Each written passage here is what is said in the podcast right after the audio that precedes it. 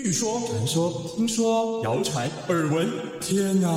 我的世界怎么都是这种讯息啊？您收到过假讯息吗？资讯爆炸的年代，各种真真假假的讯息，我们怎么样才能够聪明不受骗？欢迎收听《新闻真假掰》，假讯息拜拜。我是黄兆辉，这里是由台湾事实查核教育基金会所制作的 Podcast 节目。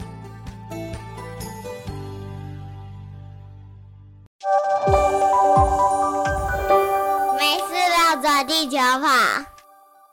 今天我们为您访问到的来宾是台湾事实查核中心的总编审陈慧敏。慧敏哦，今天想要跟你谈谈哦，从台湾的二零二四大选快要到了，所以台湾事实查核中心好像要变成一个台湾很重要的。参访的点，之前有开玩笑说好像要收门票，但是这当然只是玩笑，其实是尽了很多国民的义务，对不对？让世界各国的使团，还有这个学者、专家啦、官员啦、媒体来到台湾观察选举的时候，多一些角度哈，来看到台湾面临的问题、假讯息的状况哈。那我们怎么用公民社会的力量，透过 NGO 的组织，好来帮忙说呃，社会大众认清什么才是真实的讯息哦。那在接待这么多的访团，不管是学者、专家、官员、媒体，来自世界各国，他们到底都关心什么？是，我想大家都来台湾很重要的原因就是台湾即将有总统大选。那另外呢，他们也都认知或者是听说了，就是台湾是假讯息最严峻的一个地方，所以他们最好奇的是。到底台湾面临的假讯息的问题是什么？假讯息的叙事还有内容是什么？那当然，他们也非常好奇，就是你们怎么研究中国作为一个资讯或认知作战的操作者，怎么研究中国？那这些都是他们非常好奇的问题。不过呢，不同的国家，就是不同的访团、不同的专家还有人员，他们其实都有不同的好奇心哦。那问出来的问题。也会非常的不一样。嗯，那比如说呢，其实跟我们地缘关系最近的是日本。那日本从今年初以来到最近呢，其实有非常大量的日本媒体来采访台湾事实查核中心。那当然，日本。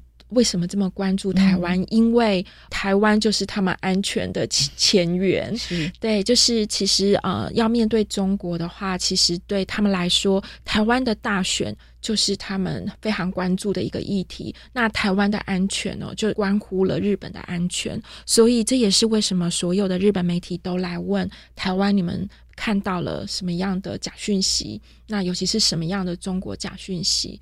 那日本的媒体非常的关注，呃，查核组织怎么样发起辟谣的工作？因为日本在近年来，尤其是八月底有日本福岛核废水排放的议题，嗯、那他们面临了大量的假讯息的攻击，所以他们就开始很紧张，他们也非常好奇，到底这个日本福岛核废水的假讯息议题要怎么样的来解决？所以他们会想要了解台湾是怎么做的。那另外呢，其实就美国来说，其实好像美国的呃访团哦，他们比较能够理解，就是中国就是一个资讯展会操作的一个造谣的来源，所以他们的问题有比较是想要了解台湾事实查中心看到什么，观察到什么，那你们怎么去理解这次选战遭遇到的假讯息？这个是他们会关注的。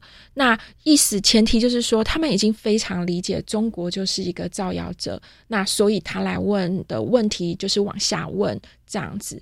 那相对的呢，欧盟的专家访团还有官员，其实并不会有这种很所谓先入为主，他们对中国的态度其实相对的比较友善或者比较中立一些，所以他们思考的或他们想问的问题是：呃，你看得到俄国吗？其实他们非常关注，嗯、也非常了解俄国作为一个造谣者，嗯、所以呃，当我们在介绍的时候，其实他们会丢出来的问题是：请问你有看到俄国吗？请问你有看到俄国跟中国一起联手吗？嗯、那对、就是、他们最担心，对他们真正担心的并不是中国，嗯、他们真正担心的是俄国，但他们好奇的是中国，他们也呃约略的知道或是约略的感觉中国在跟俄国联手。那这也是为什么他们想要来台湾了解，或者把台湾当做是一个伙伴。他希望透过台湾湾来了解中国在做什么，中国是怎么制作假讯息的，那中国怎么操作？它跟俄国中间有没有异曲同工之妙？他们有没有互换剧本？然后有没有协同？有没有在很多事情上哦互相的呼应跟协作？那这个其实是欧盟会想要关心跟了解的。对，在这些议题上，我想台湾事实查中心还是就是用最客观的我们收到的讯息，然后我们怎么做辟谣来跟大家分享嘛，对不对？以台湾事实查中心来说，我们也不会去追究说这则讯息的来源到底是谁，对不对？我们顶多是可以看到他说，哎，跟官媒有没有呼应嘛，哈。所以也就只能分享说我们在台湾看到的假讯息的类型是什么，然后我们如何透过公民的力量，透过台湾事实查中心的记者。好，来做求证啊，以及这样的求证怎么样可以让一般民众也接收到正确的讯息？是没错，就是啊，我们在分享的时候，当然我们没有办法讲造谣者是谁。那主要是事实查核中心，其实完全我们的工作集中在辟谣上，我们就是针对谣言的本身去做查证。那我们的工作就跟记者的工作是一样的。那但是呢，当然访团想关心的是，那谁造谣？那谁造谣这件事哦，其实需要大量的研究，它是治安团队在做的研究。那事实查核中心并不是研究造谣者，也不是去追溯造谣者这样子的单位，所以我们比较能够就叙事，就是诶，这个谣言大概是哪些主题，有哪些手法，哪些叙事来做分享。那呃，另外就是分享我们在公民社会里面怎么去做媒体试读，怎么去做教育工作。怎么做公众的呃沟通？怎么教大家一起查核？嗯，还有做记者的培力，对不对？让新闻媒体可以做好讯息的把关工作。对，那我们的工作其实就着重在这边，然后用这个工作来跟。官员们来跟外面的访团来做分享，那当然不同的国家也会有不同的反应，因为其实每一个国家的事实查核组织也都不一样，所以其实这些访团哦，就是接收到我们的讯息之后，也会有不一样的反应。那比如说以美国来说，美国虽然是一个非常民主的社会。但是呢，其实他们的查核组织哦，做的工作跟查核中心做的工作相当的不一样。他们的工作比较像政治记者的工作，专门在查政治人物的言行。那查核报告就针对这些言行跟着跑。那当然，他就在一个政治的风暴或是政治的漩涡里面，很辛苦的来做对话跟查核。那以查核中心来说，我们比较是针对错误的新闻报道，还有网络上的谣言来做。查证，另外我们很重要的就是刚刚提到的媒体素养的工作。所以，当我们一直介绍呃查核中心、查核组织的时候，其实这中间会有一个理解上的落差，因为他们会直接想要问的是：你不会被贴标签吗？其实，在我们的社会里面呢，查核记者的声音也是政治里面的。噪音之一。嗯、那我们作为议员，我们作为呃呃政治人物，其实不见得那么的相信查核组织。那这些问题也非常犀利，他们也同样的都会丢给我们。当然，他们也会感觉到很有趣、很惊艳。原来我们做了那么多的社会的扎根工作。那日本的媒体来，他们是所有的媒体记者里面非常非常认真跟用功的一群。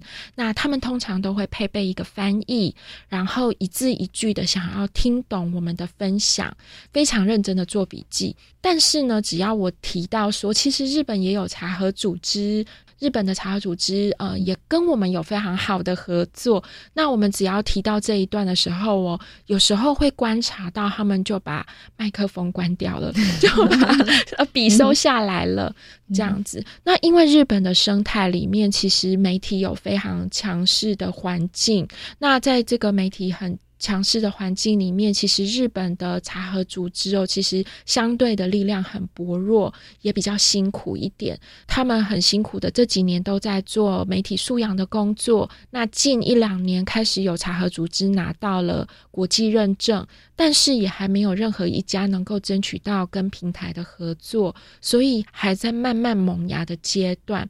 那相对的也看到日本的媒体非常高度的想要了解台湾事实查核中心，但是却对于呃日本的茶和组织哦，就是稍微的冷淡了一些。我想这是呃因因为组织的影响力的问题啊。台湾市茶中心毕竟从二零一八年到现在也已经五六年了哈，所以它对社会的影响力。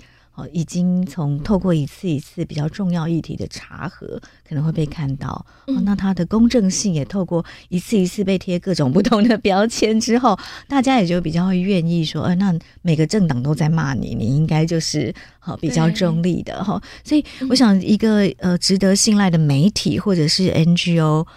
大概都要经历过这样的过程，它的影响力才会出来啊。是呃，相对的，欧盟的访团其实非常的活泼，因为他们自己就非常的多元，都来自不同的国家。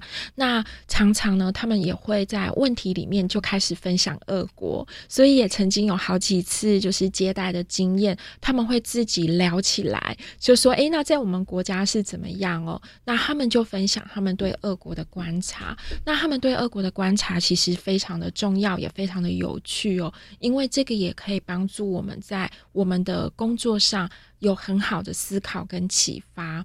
那这三个不同国家的访团，其实都会带进不同的、嗯、呃思考，还有他们的问题，其实就透过我们的分享，其实也听到他们给我们的回馈嘛，对不对？是、嗯、好，谢谢慧敏今天的分享。谢谢收听《新闻真假掰》，这里是由台湾事实查核教育基金会所制作的 Podcast 节目。我们将陆续邀请各行各业的朋友来畅谈媒体议题，陪您一起增强对假讯息的抵抗力，让我们都能和假讯息说拜拜。欢迎您订阅留言，告诉我们您的意见和观点。如果您喜欢这个节目，别忘了给五星好评，也帮我们多多分享哦。